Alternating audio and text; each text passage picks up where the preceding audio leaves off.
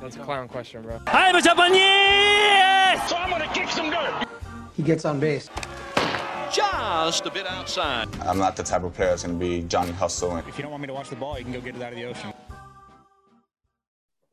And welcome to the show to be named later, where we're talking baseball kind of whenever. I'm your host, Chris Gianta. Over there on the other side of the screen is Daniel Curran. How you doing, Daniel? Chris, it has been once again a week. We had some technical difficulties earlier in the week, but we did get a Will Middlebrook segment. We know you guys have been asking for that uh, with a friend of ours, Nico Fasella, uh, because it was his birthday, and we decided we'd talk about his favorite player ever. Uh, so we got that coming later in the show, but we also got we got some injury news, we got some quarantining, and we got some how about that and slightly alarming. So we also have another segment, uh, buy or sell, that we're gonna do. Yes, that's correct. We're going to do that. That's a new uh, segment we have, kind of timely because um, it's about which teams we're, we're naming off teams. I'm naming off NL teams. Uh, Daniel is naming off AL teams, you know, kind of fringe teams that we don't really know if they're going to buy or sell at the deadline when We're gonna that give gut reactions. when that uh, deadline comes on uh, August 31st. 31st. Yep. We're about two weeks away now. We're close. It's creeping up. yeah we're yeah coming up coming up uh pretty soon. Yeah two weeks right around uh move-in day for springfield college. That's true. relevant for us. First And, day of uh, classes, actually. that's correct. That's correct. And yeah we're going to be doing that. That's going to be a fun little new thing that we have going on. But first first order of business you know it's been a week since we've talked. And uh, this news came out uh what monday or tuesday now. Came out a while ago now. I'm not exactly sure what day, uh, but we have not t- covered it. So, yeah. Yeah, this um Marcus Stroman, um, he opted out for the 2020 season uh, because of you know reasons that have been expressed before by by other players. Yeah. he was battling a torn calf already. There was some, I guess, controversy surrounding um, surrounding the move because he uh, made sure that he was going to um, be get enough service time so that he could uh, go into free agency after this year, which is you know it Mhm. it comes full circle because teams do exactly that yeah, uh, in terms of an extra year. yeah in terms of you know getting an extra year you know because the the full service time year is 172 days. And you know Kris Bryant was in 2015 was on the team for 171 days. Same thing with a lot of players. You know vladimir guerrero jr was a is i think another example.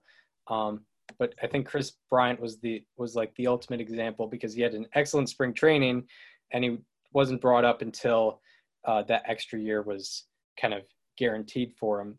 So it comes full circle with Marcus Stroman. What are our thoughts about the the whole situation? Well, I mean, you know, the free agency, I can obviously understand why he's opting out. You know, you have a guy who's injured, uh, who feels that he might not be able to produce well enough for his team. And for him, I mean, you don't want to go out there if you're Marcus Stroman injured and then have some of your value sort of tank right before hitting free agency. Because that could, you know, that could cost you a lot of money, especially in a 60 game season where, you know, if you make one bad start, you know, even if the rest are pretty good, you're still going to have an ERA, at least in the fours. And I know that people will understand the small sample size, but it's not something you want to have lingering over you when you have a free agency. And this is Marcus Stroman, you know, his chance to, to cash in. I know that he's obviously going to be trying, you know, he's obviously, you know, going to compete regardless of if he has the money or not, but this is this is something he's been waiting for for a while. You know, he's a family guy. He wants to provide for his family down in Long Island and he needs to get his money and this is his time to do it and, and you know, you don't want anything in your way with that. Exactly. You know, especially on the free agent market, your um, your best impression is your last impression in terms of going into the free agent market. That's why, you know, Why don't you ask Nathan? Why don't you ask Nathan Eovaldi about that one? Oh yeah, Nathan Eovaldi, big time. That's the ultimate example. Stephen Strasburg too. Uh, you know, who knew? You know, heading into uh, October last year, who who knew that he was going to be a guy that got 30 million a year um, exactly. in his uh, in his new deal? Who knew? You know, uh, Patrick Corbin kind of was coming off one good year, and he got the about 23 million a year there.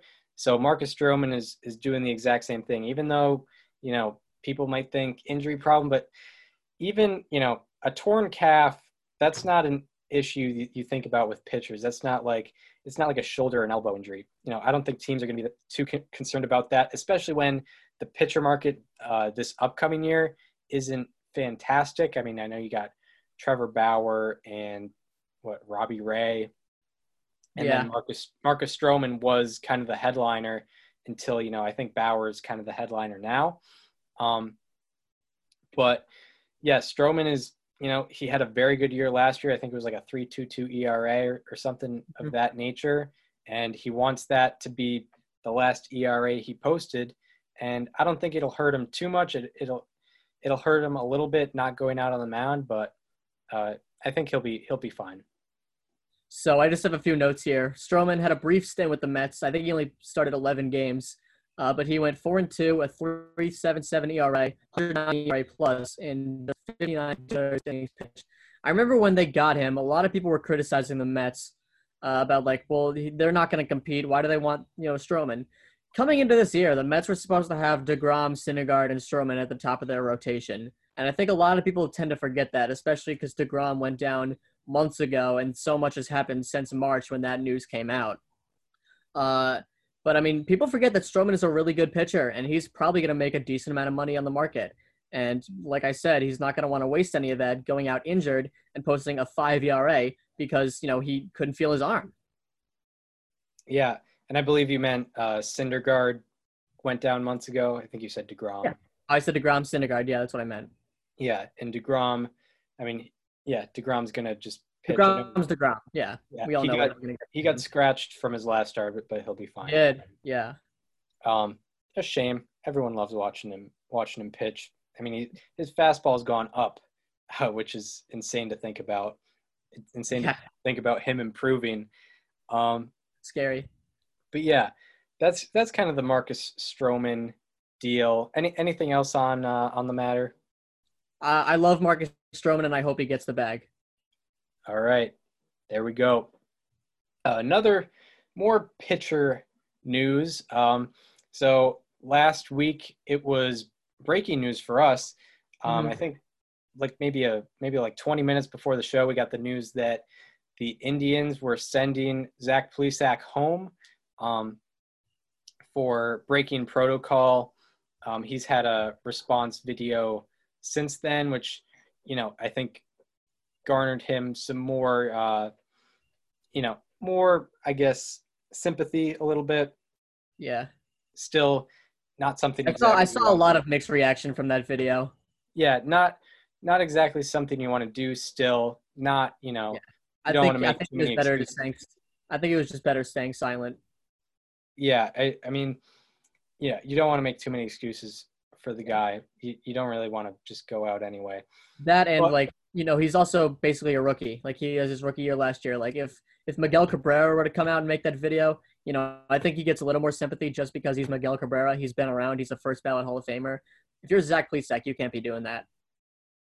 Yeah, yeah, yeah. I guess you haven't earned. There's a, right. there's a much there's a difference of power there, and he was on the low end of it. Correct, correct.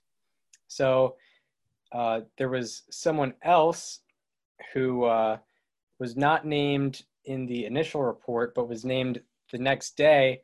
Uh, Mike Clevinger was also out in Chicago, and now he is quarantined. I mean, you know, it's good, definitely good on the Indians for sending them both home for sure. Um, but it does definitely take a tax on the starting rotation. Mhm. Um, but you know they still have depth, but it's you know you don't want to see Plesac and, and Clevinger out of the rotation, but unfortunately, you have to. The one thing that I think is really concerning, Chris, I don't know if you read the reports, but apparently when Plesac got sent home, they basically like asked around saying like, did we do the right thing or like was anyone else out? And cl- from what I heard, Clevinger like kind of like backhanded was defending Plesac, and then he went on the team plane uh, back to Cleveland from Chicago, and then when he gets on the plane, oh by the way, I was out too, uh, so I don't know what you want me to do there. Obviously, they make him quarantine. Uh, but if that's true, that's that's really concerning. Especially you have to consider Plesac and Clevinger share a rotation with a guy who's still, you know, recovering from leukemia. I mean, how do you not? You got to be aware of your surroundings there. Yeah, I mean, it's uh, and, and I I hate seeing that because I'm a fan. Yeah, I'm a big fan of uh, Mike Clevinger. You know, big fan of like uh, what he's, you know, his his interaction with, with, Trevor Bauer. I know I'm a, I, I usually I usually give a shout out to Trevor Bauer like every week, but say do I. Yeah, I mean he's he's always out there, but you know he, him and uh, him and Clevinger made some videos last year. They're a fun, they were a fun pair while they were in Cleveland. Yeah, they're, but, supposed to, they're supposed to start against each other, but that got ruined uh, yeah. because of the delays. Yeah, because of rain delays. But that being said, I mean that's just it's it's it's just not be it's it's not good. It's not good to see that. I mean, you don't want to see that. You I don't I don't know what to I don't really know what to say there. Uh, you have a team or you have a, a teammate that you know recovered from leukemia last year. And you know I feel like you have to open your mouth immediately. Then at least you get you know more forg- forgiveness from that. And then maybe you could you know it it's a ter- it's a terrible scene. I don't really know what else to say about it. I think it's kind of concrete as it is. Um, just a, a tough scene with with mike clevinger there. Yeah. So um, more i guess uh, coronavirus major league baseball news um, things seem to be getting uh, better, even though. So uh, we got the news. What was it? Thursday. Um. Yeah. No, it was Friday. Was it Thursday or Friday? It was like in the last couple days. Yeah, Thursday or Friday. Got news that a Cincinnati Reds player tested positive, and immediately uh, everyone panics. I panic. You panic. The whole, the whole baseball. Reason panic panics, um, you know, because we've seen what happened with the Marlins and then we saw what happened with the Cardinals. You know, the Marlins were off a week, Cardinals were off like two and a half weeks. And, you know, their whole series against the Pirates this weekend was was postponed. However, um, no one else on the Reds so far has tested positive, and uh, that player who or staff member has, tested, has tested negative now. Um, so pretty good news from Cincinnati. Yeah, I mean it's definitely encouraging to see that it might have been a false positive. I know it does kind of take guys out of the rhythm. You know, I bet I think Trevor Bauer was a little upset about it. Um, but you know, the at the end of the day, you have to you have to take all this seriously. I mean, you can't be, you know, the last time it wasn't taken seriously was the Cardinals going to the casino or the Marlins going to the nightclubs, and look where like look where that look where that got them. You know, if you have any signs, you have to shut it down immediately. And you know, the right precautions were, were taken. Uh, as of now, I don't think there's any update as to if they're going to get back to it this week, but so far looking encouraging. Yeah, I'm, yeah. I'm I'm hoping that you know after after this um maybe uh if there's if there's one positive test I'm hoping that it's handled more like it was I guess sort of at the beginning of the season. Remember when like um, I think Juan Soto tested positive for COVID like on opening day, and they just sent him home, and I think they assumed that it wouldn't get passed around for because mm-hmm. of whatever precautions they had, and it didn't spread. So I'm I think you know if no one broke protocol and you know someone still got it, it probably it might not spread, you know, on the field if you're, you know, practicing with the team, taking BP. So I think that's a, a good sign. I, I, you know, it must have been a false positive, and from you know, no one has said that anyone on the Reds broke uh, protocol. So you know, I think that that was just kind of a, a bump in the road Hopefully, the- hopefully, false positive. in the league. Yeah. What? By the way, I've started thinking, what happens if there's like a false positive? Like, what if Aaron Judge has a false positive the day before, like Game Seven of the ALCS? I mean, Like, I think people aren't taking into account a team, an entire team can get screwed in the playoffs because of a false positive test. Yeah, I mean, I can't imagine like if if uh if it's like Game Seven and Gerrit Cole's about to go Yeah. for you. If Gerrit Cole's pitching tonight, no, he's not. Nope. Get up here, Jonathan Loaisiga. You're throwing tonight. Yeah, yeah, you can't like. That's horrible, but that I mean, that's the idea of Like that. That is a real possibility.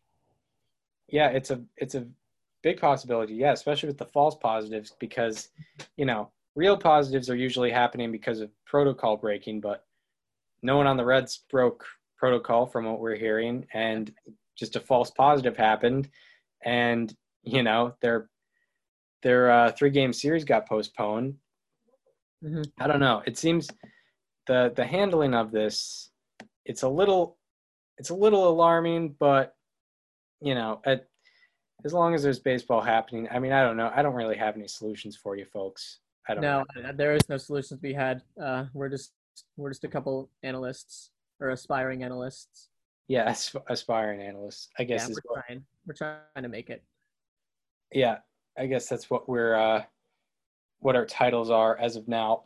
But now we can get to some, I guess, on the field stuff. Uh, finally, as we as we start talking about some on the field stuff.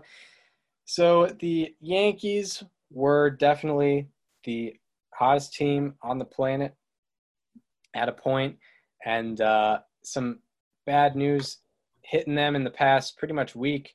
Um, Carlos Stanton, Aaron Judge, and DJ LeMahieu have all hit the injured injured list uh, for the Yankees. Any, what are we uh, what are we thinking about about this news? I'm thinking Xander Bogaerts just made the number one play on SportsCenter tomorrow.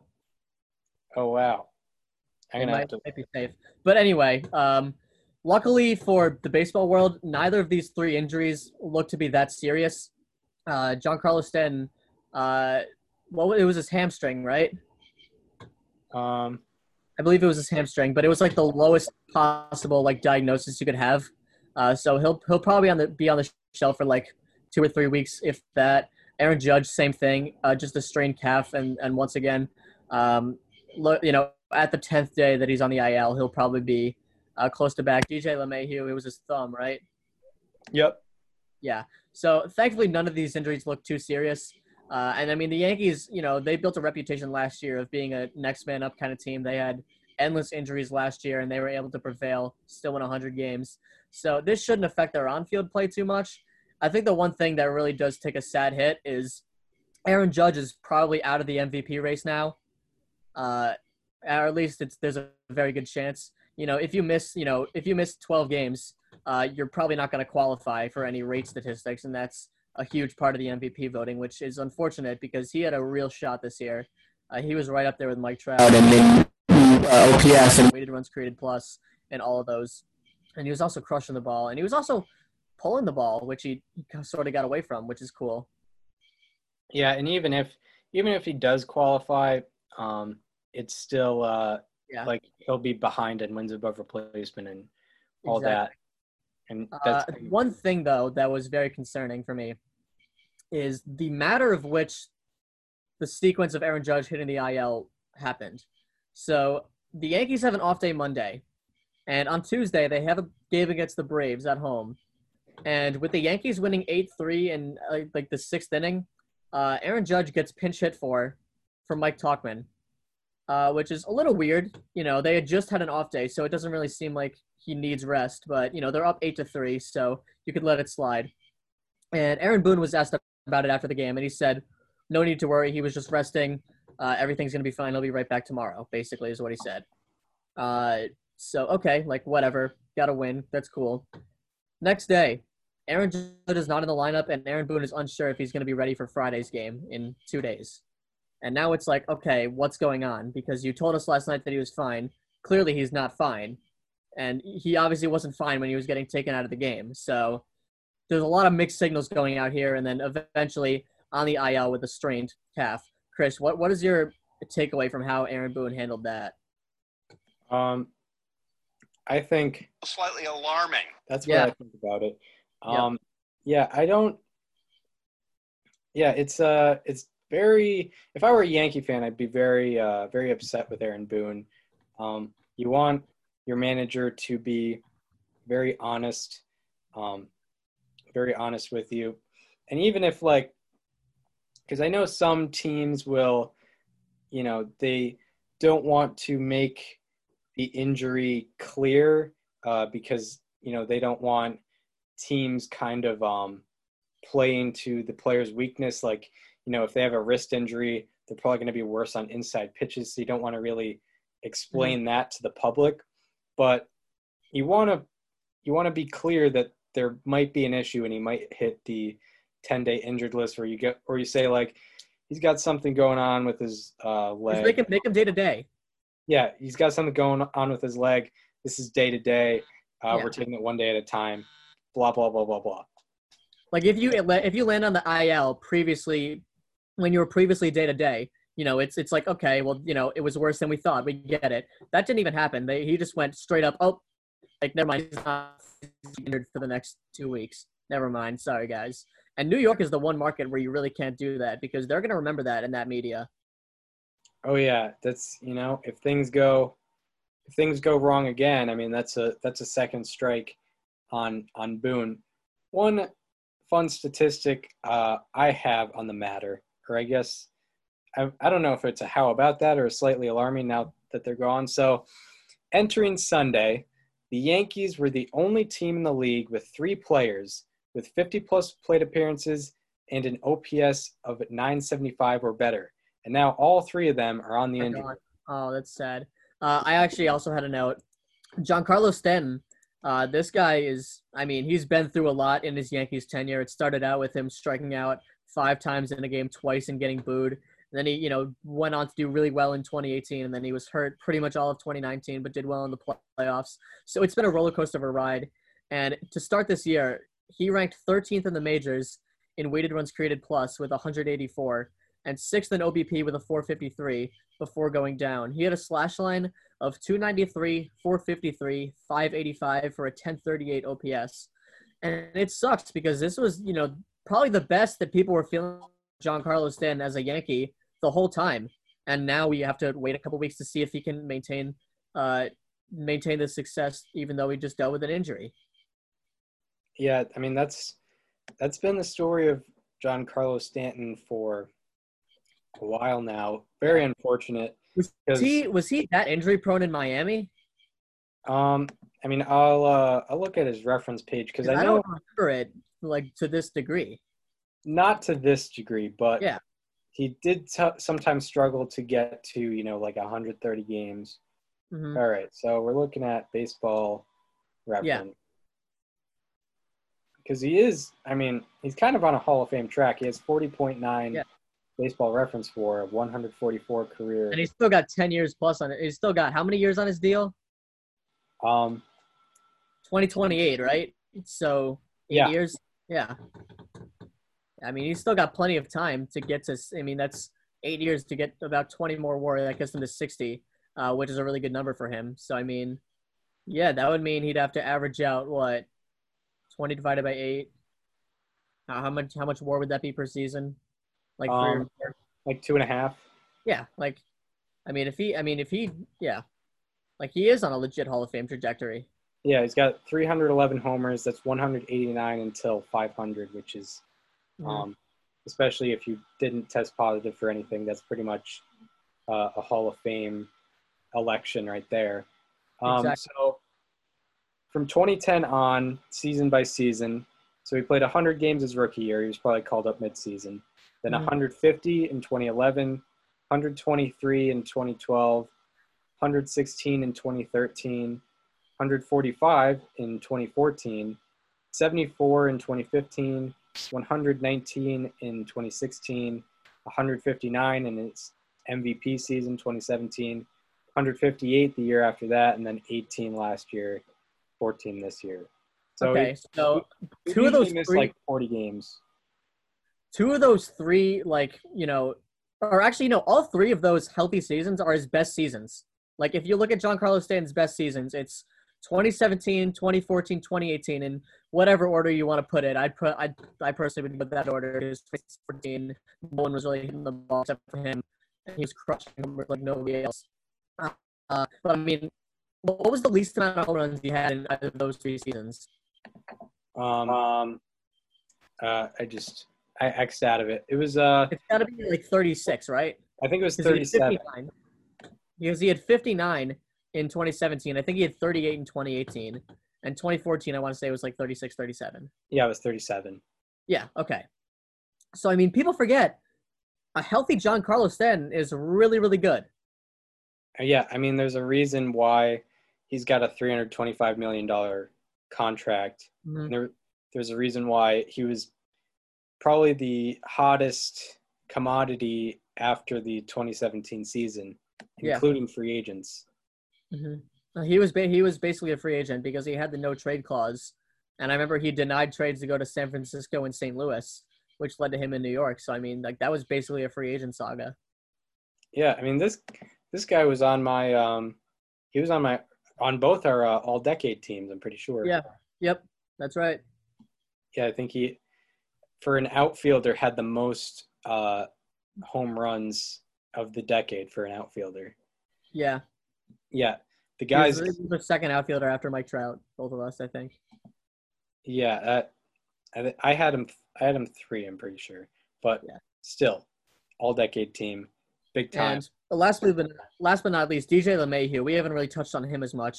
Uh, I think we've seen. I mean, if you look at the 2018 and 2019 Yankees, uh, the the biggest difference in that lineup is the presence of DJ LeMahieu. You know, the 2018 Yankees were famous for exclusively hitting home runs and nothing but home runs.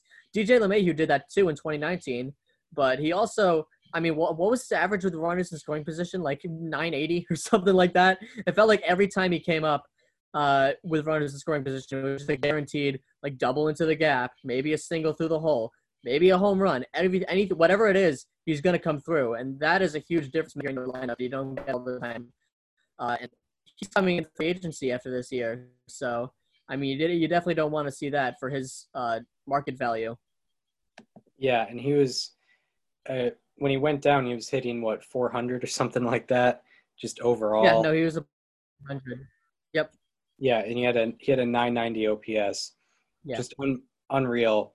And uh, yeah, I mean, sprained. I didn't see how he sprained his thumb uh, yet, but you know, hopefully he'll be back. You know, but you know, if the left thumb is bothering him, that's big for both hitting and fielding. So you don't want to rush that. Um, you want to you want to make sure he's there for you know the late division push and the playoffs. That's right. But um, yeah, we'll see about we'll see about him, Judge, and Stanton. Um, some more uh, news happening, I guess. Uh, so the St. Louis Cardinals are back playing baseball for the first time Finally, two and a half weeks, and uh, won a series against the White Sox. Uh, they any- swept the, they swept a doubleheader in that first uh in that first day back. Yeah, that's right. And uh, yeah, a pretty good, uh, pretty good first impression from the Cardinals. Um, I guess, I guess it's good to see him back. Um, also, Adam Wainwright this season, uh, his last start, he had a he had five innings pitched, two hits, one earned run, three walks, three strikeouts. He's still dealing. I mean, he's in his he's pushing upper thirties now. Has a one six four ERA this season. Granted, you know I can't imagine he's pitched that much. He's only yeah, only two starts. He's two and zero, uh, and only eight strikeouts in eleven innings pitched.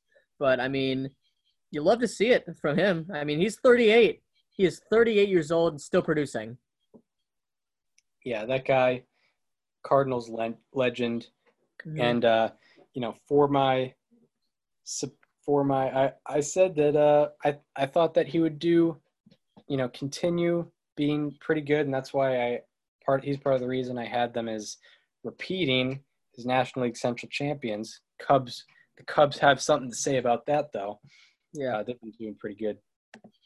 So, So the Cardinals they have a doubleheader. Uh, is there any particular reason they're waiting till Wednesday to throw Jack Flaherty? I mean, uh, I don't know. I, I'm just I'm looking at this. They have a doubleheader on Monday and Wednesday, and Jack Flaherty is pitching the first game on Wednesday. So that's the first time he's taking the mound. yeah, and it's weird. It's not like, you know, uh, what team are they playing? Cubs. Cub, maybe that reason, but I mean, you still want a good pitcher going out against the White Sox because that lineup's pretty good too. Yeah, exactly. Yeah, I don't really, I can't really have, because like when we remembered, uh, one thing we were talking about early in the season was like Walker Buehler didn't get a start until like the sixth game of the season. Yeah, but that was but that was to have him face the Astros. Like Yeah. they, they figured we don't need him against the Giants. You know, we can beat this team. They ended up splitting the series, so maybe they shouldn't have done that. Uh, but you But could have shown him second game against the Astros. there was I like mean, a solid reason behind it. This one, I don't really understand. Like you need to, yeah, it is very weird. Like why not throw him the first game against the Cubs? like you know, don't you want him unless unless of a hiatus? Yeah, I'm not. That's yeah, that's a weird one. I don't know about that. interesting, but they have. I mean, they have a lot of catching up to do, which is going to be really tough. Uh, those players are going to be so drained, man. Like if the Cardinals, if the Cardinals make a some sort of postseason, if the Cardinals win a series, good for them in the postseason. Good for them because they. I don't know how they're going to be able to be, you know, playing on that much fumes after playing endless doubleheaders uh, in the last month and a half of the season. Yeah, I uh yeah, uh, we talked we talked about it last week how, you know, they're at a disadvantage, you know. Mhm. You can't throw, you know, if you have 7 games in 5 days, you can only throw, you know, Flaherty, Mikolas, and Wainwright and you know And Hudson, and Hudson in one of those uh, seven in one of those seven games. It's not a f- full rotation. You have to throw in some random guys because you're playing you know seven ga- seven games in five days. Yeah. It's not a normal you know five game rotation, so it's gonna be weird. Gonna be weird for them. Yeah. Um, and not only that, but like on top of all the games they have to make up, they still have an active schedule that is, you know, going through. Like they still, it's like, hey, you got to pl- make up this game from August 4th, but you also have a game scheduled for August 21st that you still have to play. Like that, you can't just, you know, you can't just forget about that game because of the one you missed a month ago. Yeah, and thank God the MLB put in the made it so that it was East versus East, Central versus Central. That would have been a nightmare. That was that was probably the best thing they did. Uh, Yeah. Yeah, in the schedule making. Yeah, because if they had to go to Los Angeles Yeah, and then to Philadelphia, you can't do that. that'd be a nightmare. Yeah. Yeah, I I cannot imagine. But now we go over to our segment, or yeah, we'll we'll go into our buy or sell segment. Uh, Yeah. fun little thing, just gut reaction of, you know, I think uh, you'll you'll go first with the American League teams. You wanna do you wanna alternate? Uh, yeah, let's do that. All right, how many teams do you have? Just curious. Um, I'm just gonna do five as well. Okay, so we both have five. Cool. Okay. All right, my first team. This team has kind of come out of nowhere and looks really intriguing right now, and it is the Baltimore Orioles. Um, They're 12 and 9, in line for a playoff spot. I don't know what they can sell. That's the that's the thing. Well, actually, I got some I got some notes later on. Um, I think they'll it'll be one of those like weird. I I can't concretely say buy or sell. I think it'll be one of those weird like retooling things where like you know what you know how like the Diamondbacks and uh, Mariners had that weird. Yeah, Mike. that was the funniest trade of last year's trade deadline. I think like they'll when do the one traded Mike Leake to the Diamondbacks. Uh, my my lasting memory of the Orioles at the deadline was I want to say it was 2017 when uh, they were convinced that they were they traded for Jeremy Hellickson, and that was their that was their big move, and and then they proceeded to suck through the rest of the season, and then in 2018 they were like the worst team ever. That's yeah, my lasting Orioles at the deadline. It's like, congrats, you just got Jeremy Hellickson. That's your you won the Jeremy Hellickson sweepstakes. Yep. yeah, that was a that was a wild one. Yeah. All right. All Who was your first team? Uh, my first team, uh, Philadelphia Phillies. This team has to buy. I mean, the like this team is way too big of a payroll and way too much expectations to sell. Okay. Um, their line. Uh, first of all, Bryce Harper, legitimate MVP candidate. Chris, he was your MVP pick. Uh, up until a couple days ago, he was leading all of Major League Baseball in OPS. I want to see where does he rank now. Um, Jesse Winker is leading OPS right now, and Bryce Harper is right behind him. Uh, shout out to Jesse Winker for having an 1196 OPS. Bryce Harper is right behind him at 1165. Uh, also, JT Realmuto, he's hitting the crap out of the ball. That is a 1071 OPS. Uh, Kutch and Segura still haven't really turned it on yet, uh, but they need they need a bullpen. Hector Neris cannot be your closer. That cannot happen. Uh, have you did you see that stats today? That they were like they had the worst bullpen like since ERA was like even like a thing. I saw this on MLB's Reddit page today. Hold on, let me let me find this post that said like the Phillies have like the worst bullpen so far, like literally of all time, like since ERA. Yeah, here it is. Hang on. Um, it's from the turfsports.com. The Phillies bullpen has the worst ERA since ERA has existed. Uh, they have a 1019 bullpen ERA. Pretty good. 1019. Almost up there with uh, Harper's OPS. Yeah. Oh wait, but they never mind. Never mind. Okay, that was earlier, but now it's 9.12. Pretty good. Oh. Yeah, they're they're they're giving up a little over a run per inning. Yeah, Yeah. they need they need a bullpen piece de- desperately, but I think this team does buy. I mean, maybe Brandon Workman uh, could be available. Maybe Matt Barnes. Uh, Dellin Betances, Dellin Betances. If well, yeah, okay, maybe. possibly.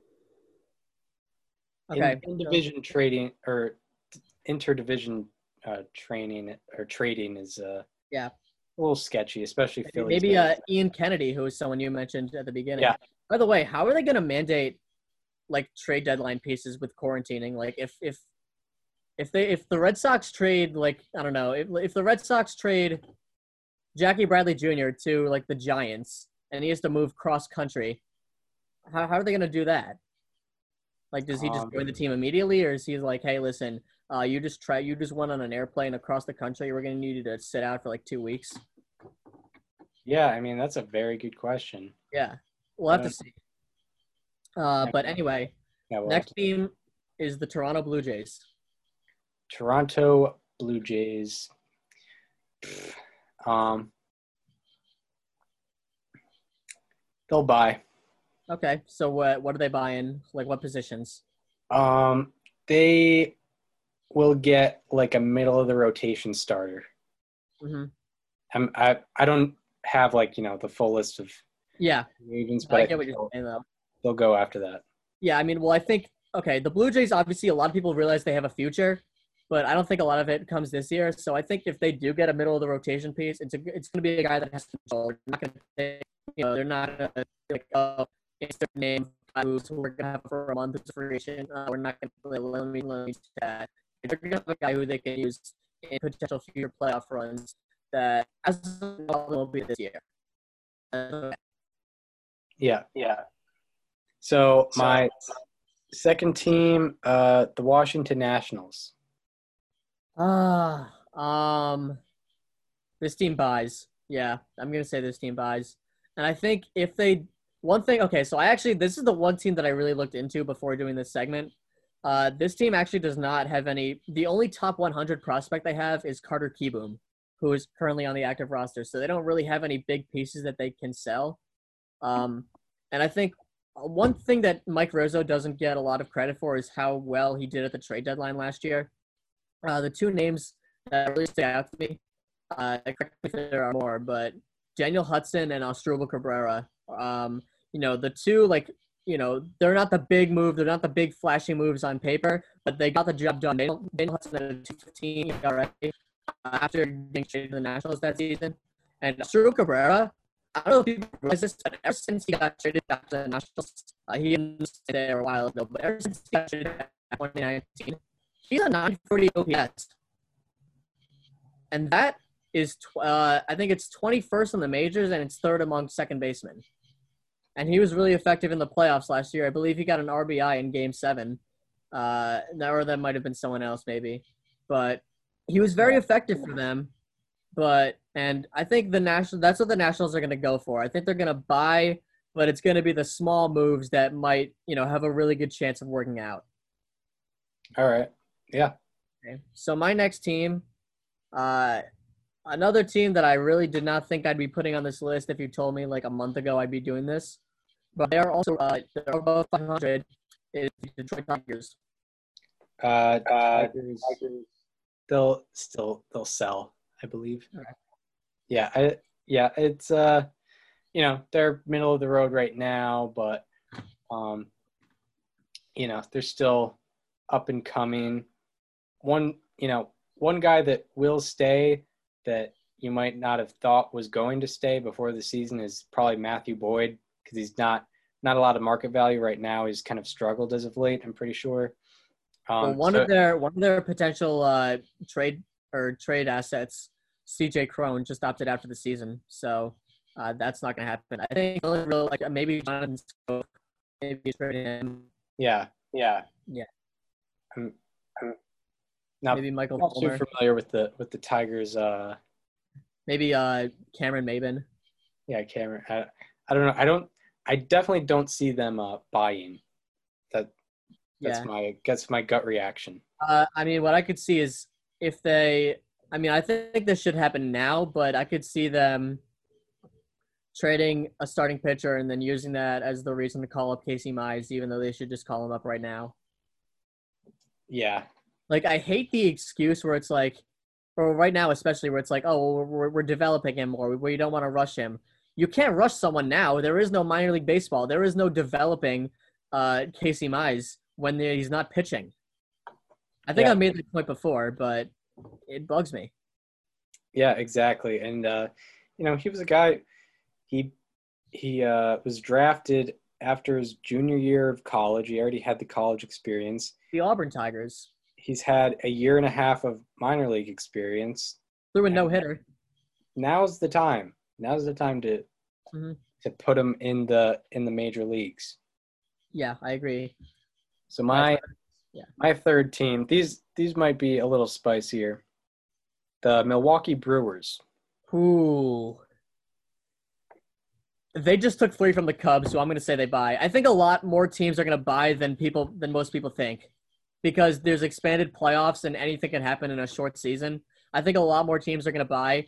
The Brewers might be the fourth best team in this division. I still think they buy. Um, they're, they've had some intriguing rotation pieces that have looked a lot better than I think a lot of people realize. I mean, a lot of their bullpen pieces. Obviously, Josh Hader, he still hasn't given up a run. Um, you know, he's been obviously he's been Josh Hader. David Phelps has been pitching for them. He is a 104 ERA in with a 069 FIP in eight games. He also has three holds. Uh, Devin Williams, eight games, 104 ERA, same thing, uh, in two thirds innings. They have a lot of good underrated pieces that have been. I mean, Corbin Burnes, a 3.38 ERA. Alex Claudio, a 2.84 in six and a third innings pitched. Adrian Houser, a 3.27 ERA in 22. He was in the uh, Carlos Gomez trade a bunch of years back that uh, Josh Hader was also in, and I think Corbin Burnes is also in. That was a that was a under the radar really bad trade. Uh, Brent Suter and uh, Brandon Woodruff have also both been really good. They have a lot of good pitching pieces. I think they could use some more depth on offense. Uh, Justin Smoak has not been too intriguing for them as a DH. 206 average, 614 OPS. Uh, Orlando Arcia has looked, good, 304, 804. Uh, Yelich is got to get out of that. You know, Yelich and Hiura are both struggling. I think we all know that they'll get back into it. Braun is struggling, but they'll probably get back into it. And Gamel is struggling.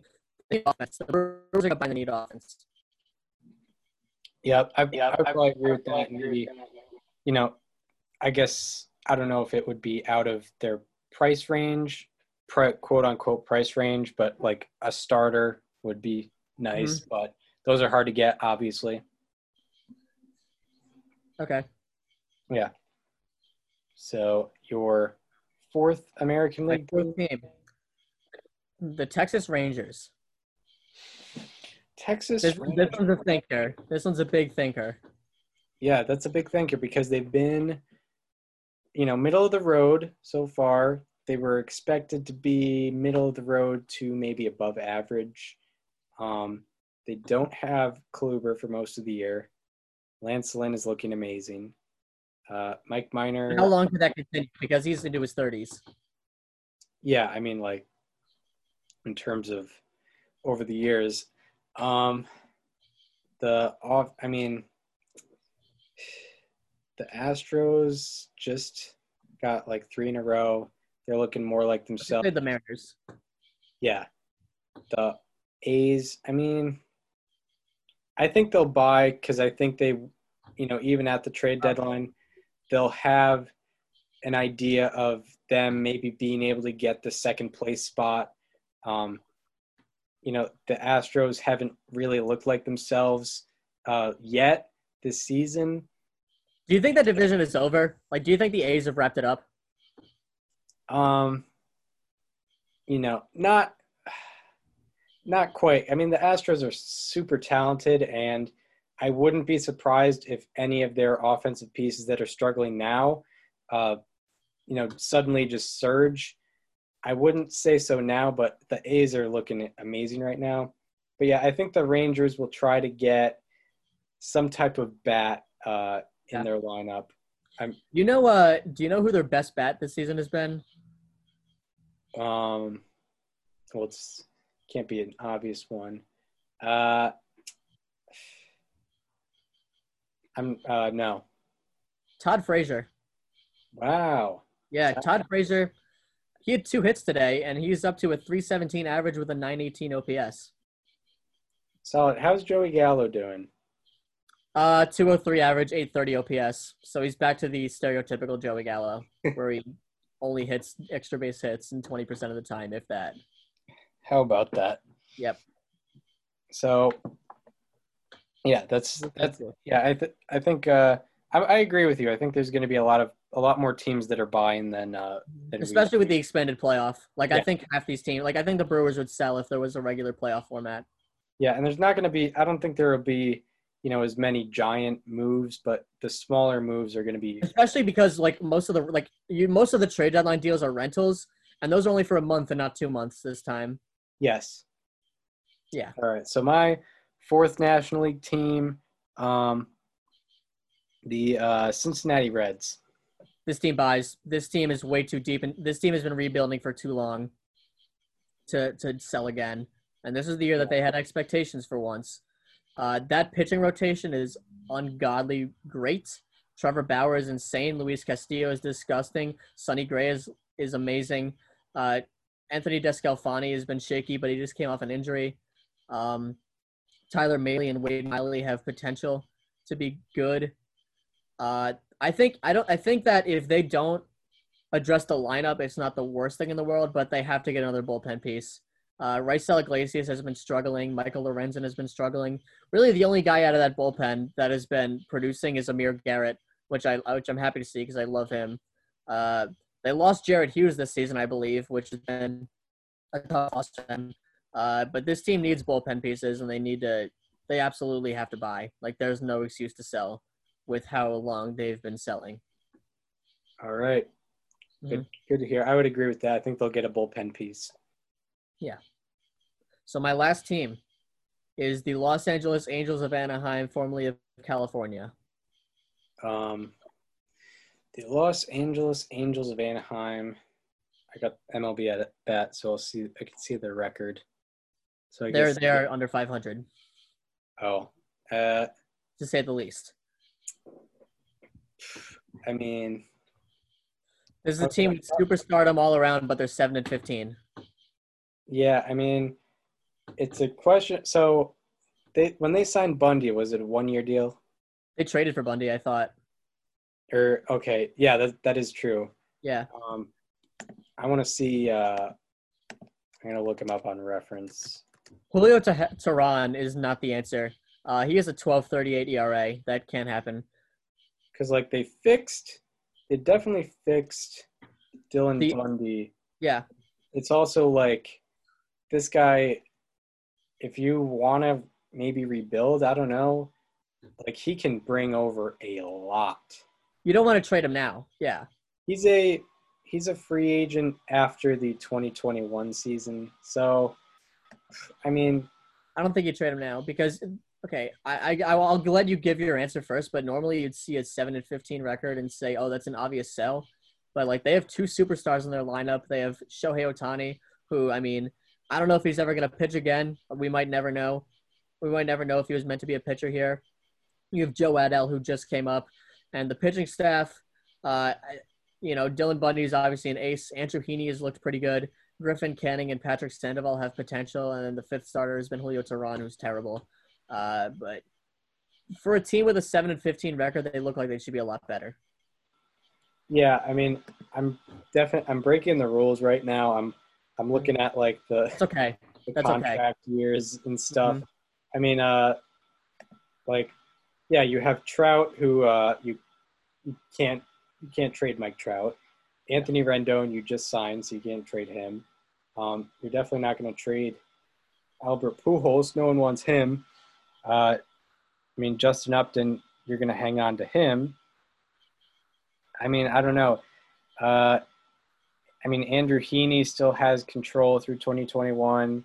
Um, Andrelton Simmons is on the IL, so he doesn't have a lot of market value.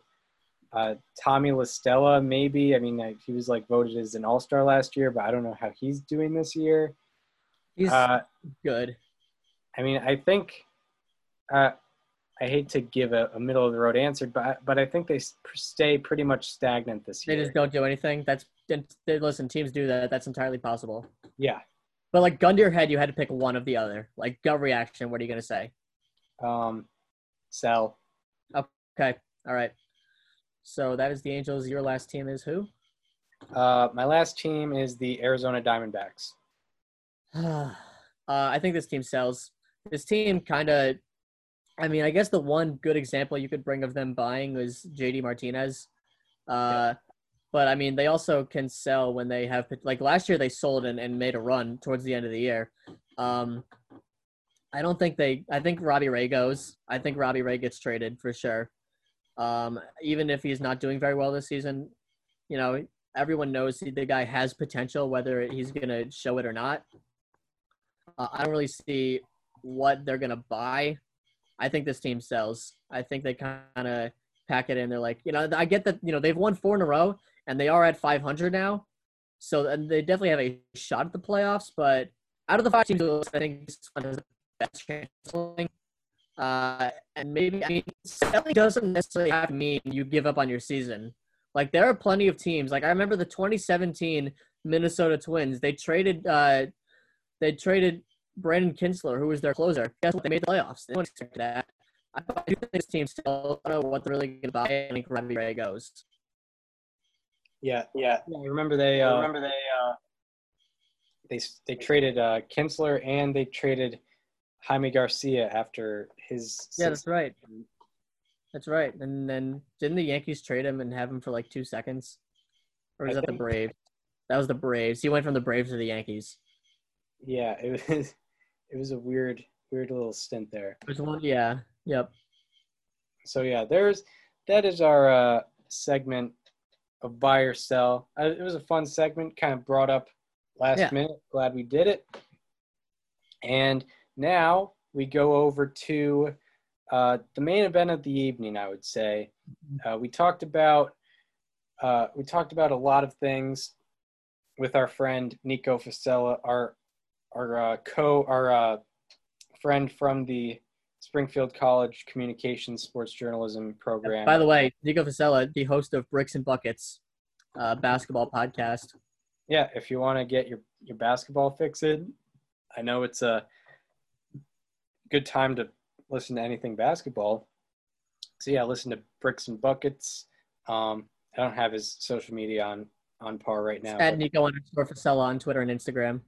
Yep, there we go. And yeah, we talked about it, it's not solely Will Middlebrooks. I mean, that was kind of the the uh, crux. That was kind of the seed of it all. But we also talked, you know, 2012 Red Sox. It was very Red Sox heavy. Um, Yeah. Talked about kind of growing up and learning about the Red Sox. You know, accepting the Red Sox as a losing team in 2012 and kind of their turnaround in 2013 and like Will Middlebrooks' career. It was an interesting Yeah. little segment that uh, kind of went everywhere. So we hope you enjoy this segment. Here it is. Hello and welcome to the Will Middlebrook segment of the show to be named later. It, it, you know, we've done this is our 51st episode, and you know, it's been 51 too long to go without doing a full-on Will Middlebrook segment. So we brought, uh, you know, Daniel and I brought our close friend, a Will Middlebrooks uh, researcher, Will Middlebrooks Stan himself, Nico Fasella, our fourth guest on the program in the program's history. Uh, how are you doing, Nico? I couldn't be better. When you guys reached out to me and said we're doing a Mil, Will Middlebrook segment, I couldn't have been, been more excited. Uh, yeah, it's quite a quite a scene here going on. I mean, where do we even start? I mean, he, he gets drafted in the 2007 MLB draft. 2007 was a good year for the Red Sox because they, you know, they drafted Will Middlebrooks most importantly, and they also won the World Series. But I think the Middlebrooks uh, drafting was probably the most important thing to come out of that year. Um, and then he kind of makes a transition. He goes from like a shortstop to a third baseman, and I remember he was like, when when did he start really becoming like a top prospect? I want to say I think it was around like 2010 when like his name really started to become prominent. But then, I mean, once he hit the majors, he kind of came in at the perfect time because 2012 was it was a dumpster kind of season for the Red Sox. They had literally nobody, so he he had the perfect year to come up. But yeah, he was he was supposed to be really good. Yeah, he was uh quite yeah he was quite the guy. Like this is kind of our new core. Like the uh, you know 2011 ended up being a disaster. In 2012, we were kind of sweeping the streets even before the Gonzalez Crawford Punto uh, Beckett trade. There was uh, you know Kevin Youkilis was kind of getting run out of town, and Will Middlebrooks was the perfect guy to come in, and he did pretty well. Yeah, I mean, there there's some great parts to it. 2012, we had obviously Bobby Valentine, one of the best Red Sox managers of all time, in my opinion. We saw the start of a, a great ace and John McDonald come out of the pen to help us out in that 19 inning game. And we had great stars like Ryan Kalish. You brought up, you brought up Nick Punto. Like this team was filled with all stars, in my opinion. Yeah, and people were uh, critical of the Red Sox. I think people were a little critical of the Red Sox after the 2011 season because, you know, they they kind of cleaned house. They got Bobby Valentine, who was kind of a question mark.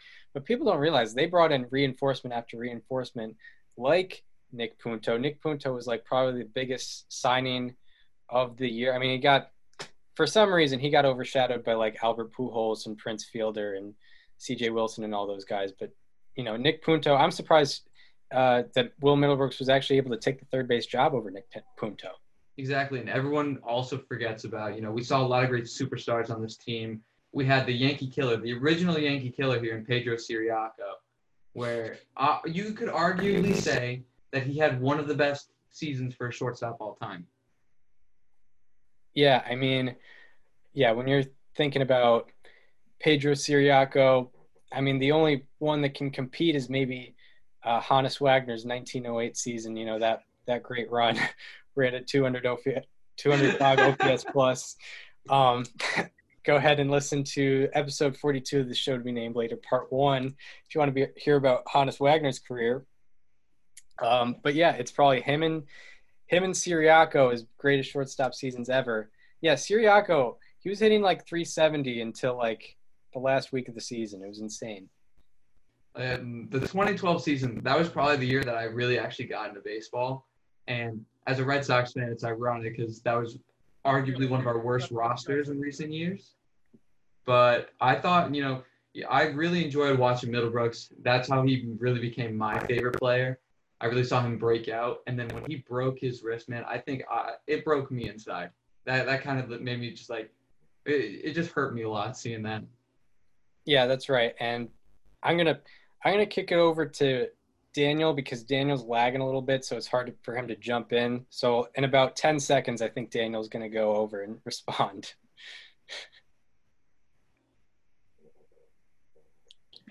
Yeah, that's right. So Will Middlebrooks, uh, he made his major league debut in 2012 uh, in May against the Oakland A's, and in his first game, he had two double or no, I'm sorry, two hits, one of them being a double and a stolen base, and he is actually the only player in Red Sox history with two hits, double, and one stolen base in their major league debut. Also, he's the only third baseman in major league history uh, with that same debut. So I mean, he he had quite a historic first Now- day at work.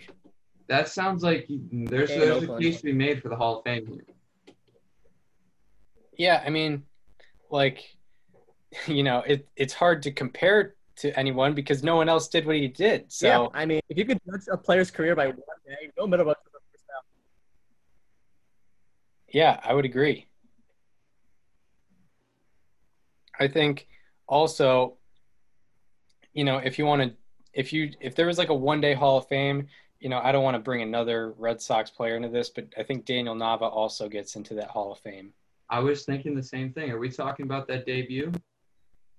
Yeah, I was, uh, I was at my sister's dance recital when I found out about the great, uh, first pitch swinging grand slam off Joe Blanton, uh, in that 2010 uh, Phillies game. 2010, another forgotten Red Sox year. Kind of a weird one.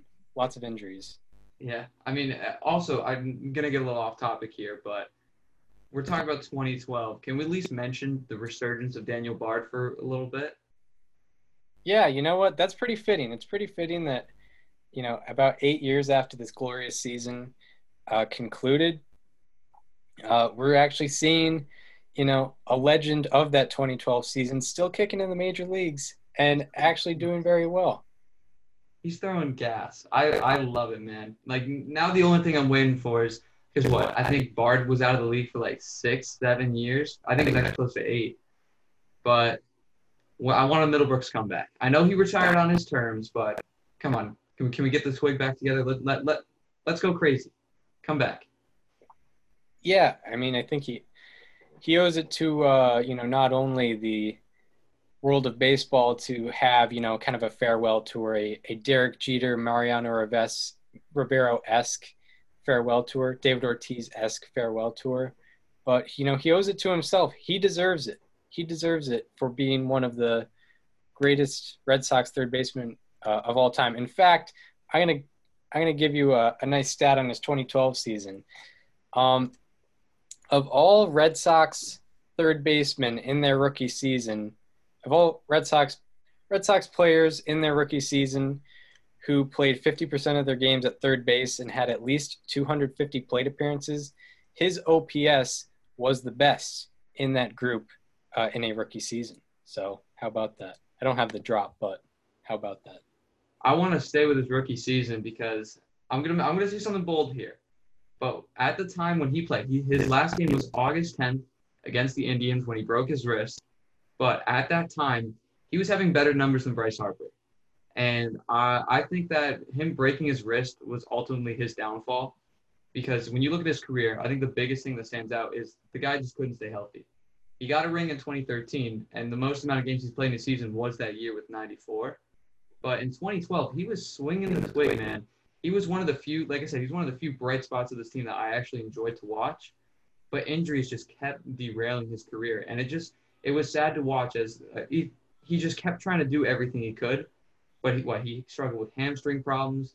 Of, well, of course the wrist, but then he had hamstring issues, a bunch of concussions, and then you know he's making that comeback tour in 2018 with the Phillies, and he breaks his leg, and then that's when he hangs up the cleats. So it, it, it just hurt to see that his body was failing on him when he clearly still wanted to be in the game.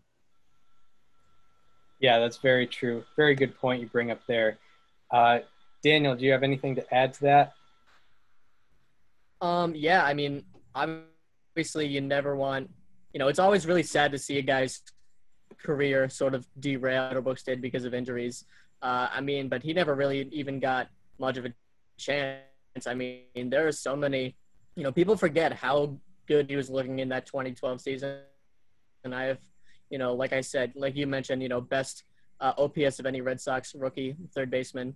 Uh, but I mean, it's yeah, it is unfortunate, like you mentioned, because he had I think a lot of people forget now that we're so far removed from it how much potential he really had at that time.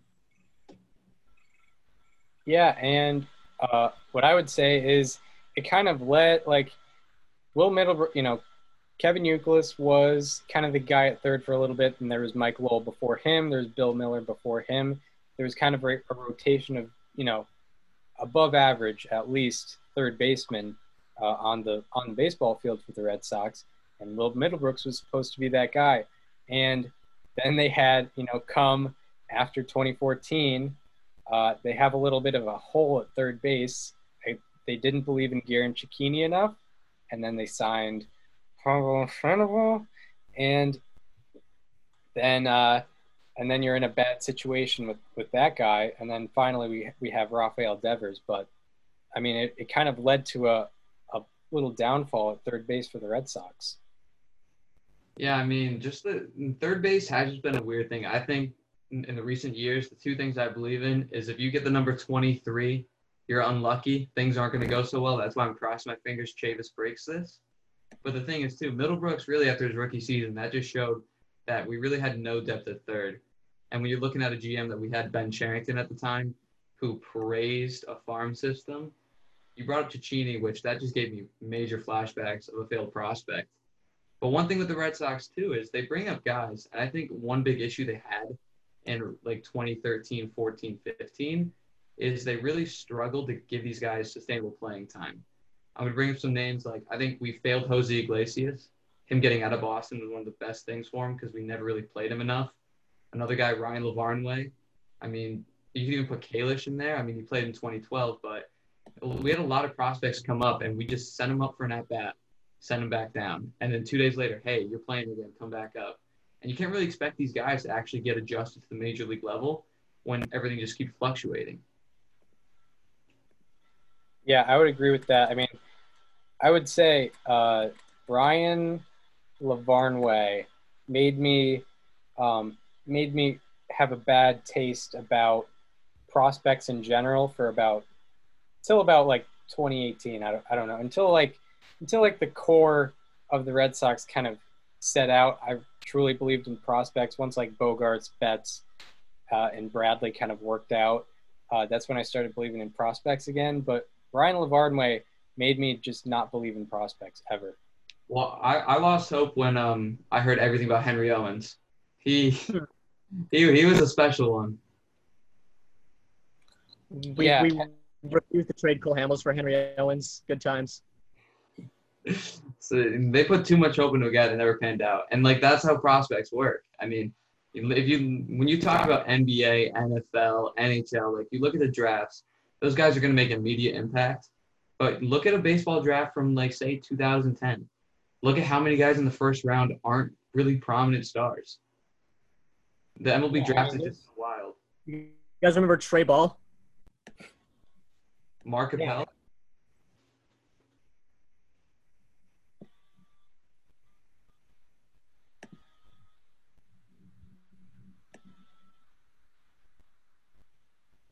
Yep. And Trey Ball, the number seven pick in 2013. Uh, Austin Meadows was taken. Aaron Judge was taken that year. Tim Anderson was taken that year. Uh, the Red Sox. I mean, not the, obviously. You know, it's very hard to tell that far in advance, but the Red Sox they passed on that many guys uh, to get Trey Ball uh, at, the, at the number seven spot in 2013. So that was a fun one. Yeah, and even then, like I, as I said, I'm really not high on prospects, but looking at what Bloom's done with this past draft, I'm actually excited. I really like the Blaze Jordan pick. I like the strategy he took with that, kind of reaching with the first pick and then going really high on a later pick. I have faith in Bloom because I mean, to be honest with Red Sox fans right now, we don't have much faith to put into anything, right? Yeah, that's true. You, the only thing you can hope for is a good future. Now, I mean, I, I came on from Middlebrooks. Where are you on? I still want to praise my king up here. Want to talk about my superstitions because I know I know you guys are both statistics guys. I am myself, but I think the three biggest downfalls to Will Middlebrooks were number one was the wrist injury. I think that really just shut like it, it just started his career of injuries that he was never going to be able to go, come back from. Another thing, I didn't like how he changed his number. I thought that 64. I think it was it, it's a unique number for a guy that's having a great rookie season. No one else is wearing 64 in the majors. That's your number. Kind of like how Cespedes wore 52. Like it was just weird, but it works for him. And then three was just how he switched bats. I think in 2012 he used a lot of like black bats, and then he kind of switched over using a lot of like tan and stuff. Which I sound crazy saying this right now, but then again, in 2012 I was probably 11 years old, and I was like, these are the reasons he's not doing well anymore. Bring back the bat, change the number. But I, I gotta do anything to to save my king right now. Yeah, it's uh, yeah, you know, you, it's all it's all hindsight now. What could have been? What could have been? Do you, anything anything more on on the career of the great Will Middlebrooks, or even you know the 2012 Red Sox? I will say that I think one of, other than winning a ring with the Red Sox and having one of the, as we talked about, a, a historical rookie season with the Red Sox, my guy was also pretty nice off the field. I mean, Jenny Dell, guys. Any comments? Uh, good choice. The, the best will ever, will forever. John Farrell had an affair with Jess Moran. That that one will forever go on in my heart. Wait, say that again? You guys remember when John Farrell was like possibly having an affair with Jessica Moran, who was like a media member as well? Oh, John. Oh, John. I I do remember that. Was that like 2015 or 16? Something like that. Hold on, let me look it up. I mean, we're talking about the 2015 season here. I mean, well, there wasn't much to look at. Yeah. Yeah. Yeah, Jessica Moran resigned um, amid questions about it in um, 2016. Yeah, 2016. No, no comment. Well, I think that's a good point. I think that's a good stopping point for this segment. Um, we're going to wrap up this segment. We would like to thank our good friend Nico Fasella for stopping by uh, the show to be named later. And we are going to get right back to you with our How About That's slightly alarming statistics and our preview of the uh, upcoming week or weekend. We don't really know when we're recording this next episode, but see you then. All right, what a segment.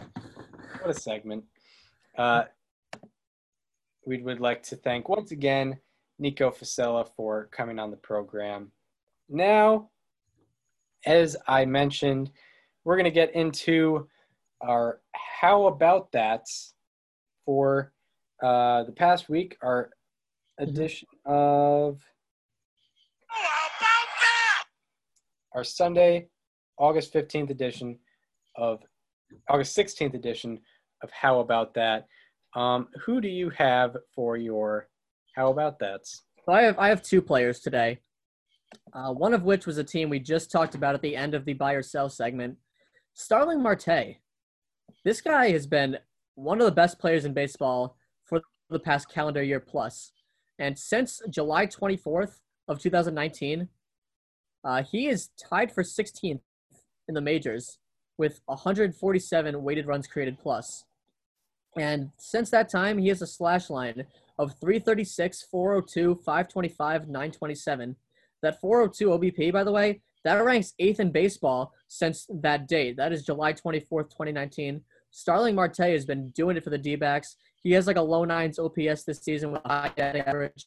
Uh, he's right spot on an offense that hasn't really been able to get it going. Uh, and he's extremely well, and he's been one of the best players in baseball. He's been very overlooked since then. So There my second, oh, go ahead. No, you go ahead. Okay, so my second how about that? We mentioned the Orioles earlier, and how how are they how are they pulling this off? How are they twelve and nine right now? You know, who do they even have? Well, they got Renato Nunez, who hit thirty home runs last season, and since July thirty first of this year, has a two hundred one weighted runs created plus coming into Sunday. That ranks thirteenth in the majors.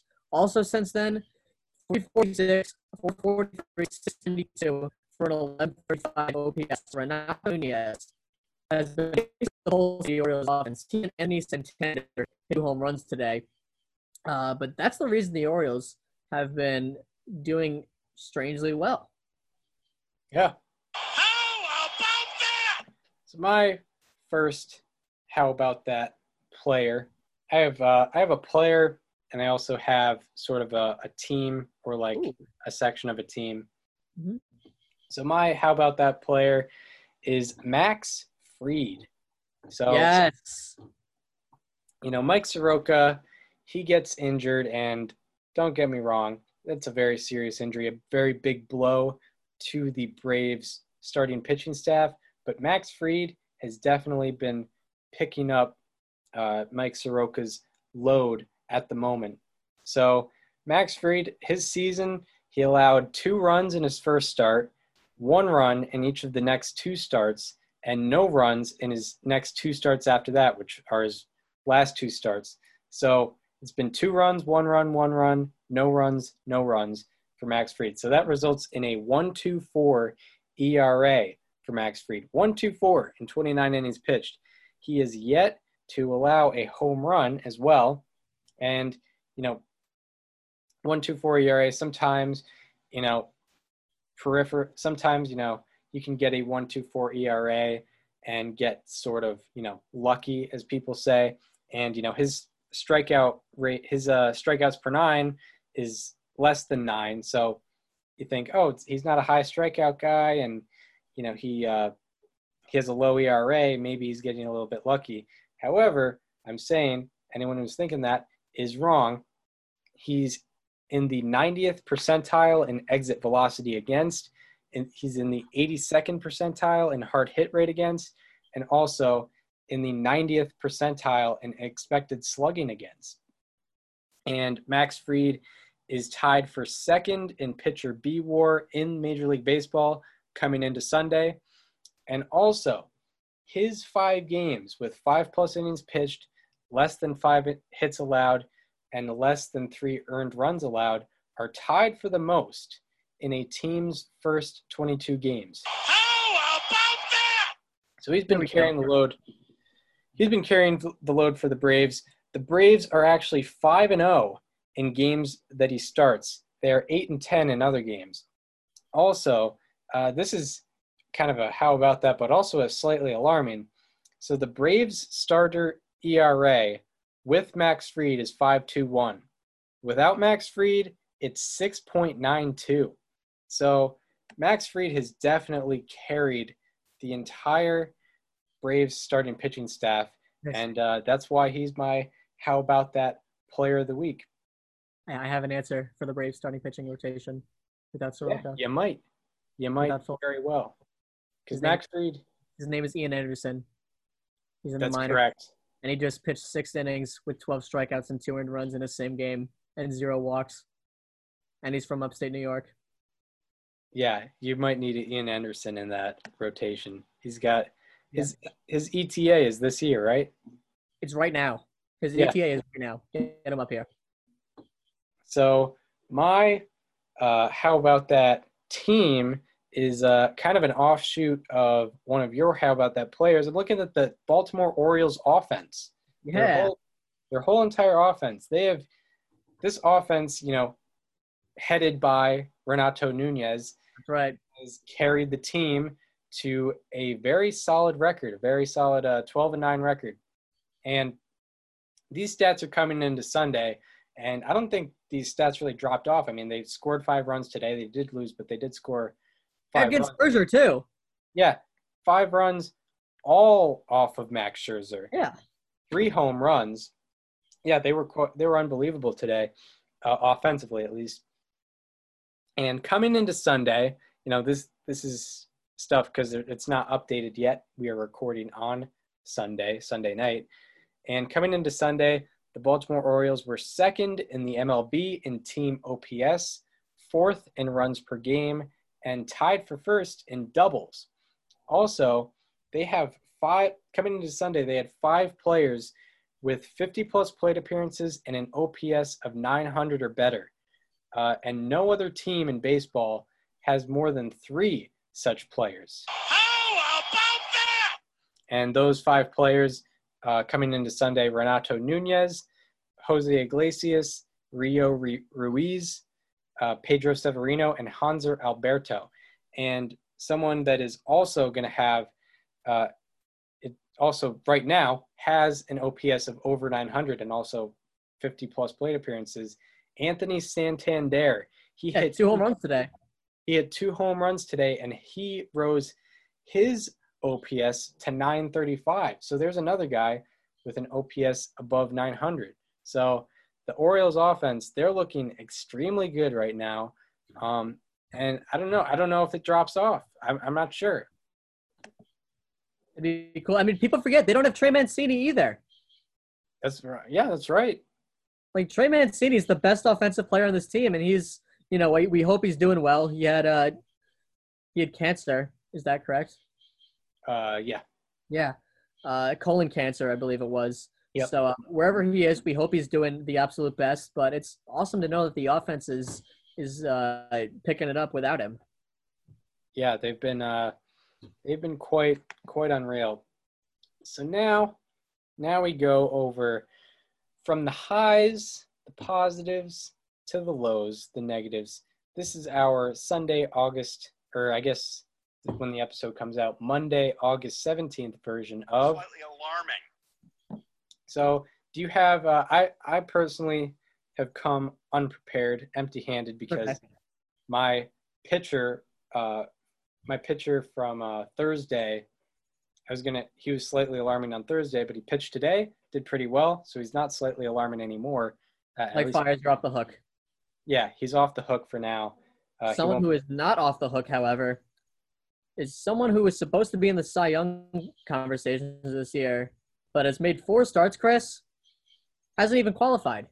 Hasn't even pitched enough innings to qualify. Do you know? who Do you know who I'm talking about? um oh uh, okay not enough innings to qualify And was supposed to be in the Cy Young conversation. It's not Jack. I mean, Jack Flaherty, I guess, would anyway because the Cardinals have only played a few games. Alex Verdugo said a double.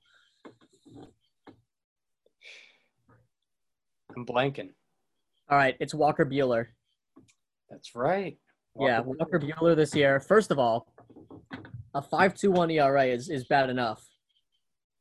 But then you add in the fact that he has a 6.35 FIP. That is problematic. He's actually he's actually lucky to have a 5.21 ERA. It should be worse. Uh, that's a big problem. So let's dive into why. I have a couple things. First of all, his barrel percentages are way way up from where they were last year. He is in the ninth percentile of barrel percentage, which is you can't you can't have that uh, and particularly his curveball. Uh, last year, the barrel percentage on his curveball was 5.6%. Bar- like 1 in 20 batted balls were barreled. This year, 37.5%. That is a huge increase. And I know it's a much smaller sample size, but even then, that's still that's still slightly alarming that that many that percent of people are barreling up his curveball. And it's not like he's throwing it less either. He's doing it the same amount as he was, you know, the year before. And the other thing, uh, he's thrown 30 sinkers this year, and he's not a sinker ball pitcher, but 30 sinkers. And the 30th one he threw was the first swing and miss that he got. Slightly So Walker alarming. Buehler, yeah, Walker Buehler, very, very alarming. If, if you really want want to make that case, um, he is a BABIP against of 176 or 167. I'm sorry, 167 BABIP against. So he's he's lucky to only have a 5.21 ERA. It should be a lot higher. Yeah, that is insane. I did not Yeah. I did not realize that. I've only watched like two of his starts this year, but He went four and two thirds against the Angels last night. He has 19 innings pitched on the year total. wow. Yeah.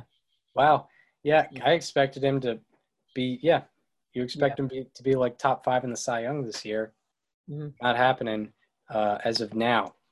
Definitely so not. that was a that was a good slightly alarming to bring up. I had no idea that the issues were that But I thought like I, I'll I'll send you the chart of the the, the barrel percentages per year. The curveball just goes like like it goes way up, and it's it's very bad. Yeah, Yeah, that's tough. Well, now uh, from slightly alarming, we go into our pretty much our uh, preview, our week preview for I guess the next three or four days of baseball until we get into our uh, midweek show, which will hopefully be happening this week. Um, so, uh, any uh, any particular any particular series or players uh, we are looking for uh, this, this upcoming week? Yeah. Uh, number one thing I'm looking at is Rockies versus Astros.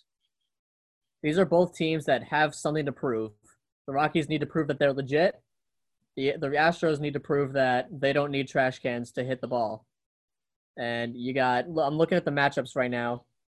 Uh, looks like the series opens with, uh, oh boy, we got Kyle Freeland against Brandon Bielak, Bielak, who is 2 0 with the 160 ERA. So credit to him. The Astros have uh, a lot of rookies out there this year. Uh, they uh, Tuesday, uh, Antonio Senzatela versus Zack Greinke. It's a more recognizable matchup between those two. And no, TBD versus TBD on Wednesday. Is a four-game series or a three? Four-game series. That's just a Colorado. Okay, so you got a four-game series there. Uh, like I said, two teams that have something to prove in different cases. Yes, that's a that's a very good point. because Very good point. the Rockies are a team that people feel are probably overperforming, and the Astros are a team that are people are perceiving are underperforming. Uh, just uh, one pretty glaring series I'm looking at. It's a it's ultimately a five gamer because of all the double headers. Uh, we Cardinals. mentioned the series Cubs Cardinals. Um, the Cubs currently the top dogs of the National League Central, and the Cardinals are the defending top dogs of the uh, National League Central. So it's a interesting dynamic of how they will be playing two double headers uh, in three days and also a game in between there, making it a five game series. So it's kind of a thing of like, can the Cardinals kind of gain some ground, play, play some catch up in that division, or are the Cubs going to remain at the top, especially in terms of you know win, winning percentage? I think that'll be a, a very important series in how we uh, view the the playoffs this year. You know, who's going to be you know a division winner, who's going to be you know maybe a second place or second place team or a team that might not even get in the playoffs. Yeah. Uh, one last thing I want to say quick before we wrap up the show. Uh, happy 100th anniversary to the Negro, to the Negro Leagues. Yes, yes, very. uh Yeah, 100th anniversary. I, were there any throwbacks today? Uh, the Marlins had some nice throwbacks that I saw. Yeah, so that's good. That's good to see. Yep, the, you see that all around the the cap tipping as there uh, as there very well should be. Yeah. Um, it's a it's a weird one because it's like, you know, you know it was very important, but you definitely wish that it wasn't necessary. But Yeah. you do have to tip your cap to uh, to Shout those. Satchel, Paige, Josh Gibson, Jackie Robinson, Hank Aaron, Willie Mays. That's only some of them. Cool Papa Bell. Yeah, Shout out to all those guys. yeah there are yeah there's so many so much talent that you know we don't really know how they rank in terms of history because of uh of the discrimination that was happening before you know 19 19 before integration uh happened in 1947 Yep. so that wraps up the show. Uh, pretty good, pretty good show. It's gonna it's gonna be a pretty lengthy one, especially with our um, Will Middlebrooks 2012 Red Sox segment. Uh, we hope you enjoyed the show. If you're listening on Apple Podcasts and or Spotify, um, I don't know Apple Podcasts or Spotify. I don't know why you would listening be listening to both. So I guess it's and or wouldn't really make sense. But if you're listening on Apple Podcasts or Spotify, uh, and you want to watch us talk, uh, go to our YouTube channel. It is called STBNL with Chris Gianta and Daniel Curran. If you want to follow us on Twitter, follow me at Chris underscore Gianta. Follow Daniel at Daniel underscore Curran. He's also that same, also has that same username on Instagram. And if you want to follow the same, if you want to follow the show Instagram, it is at STBNL Podcast. Uh, basic, basic stuff. And we hope you enjoyed our weekend recap episode, our Monday, August 17th episode. And we hope to see you on Thursday for our midweek little recap. See you on Thursday.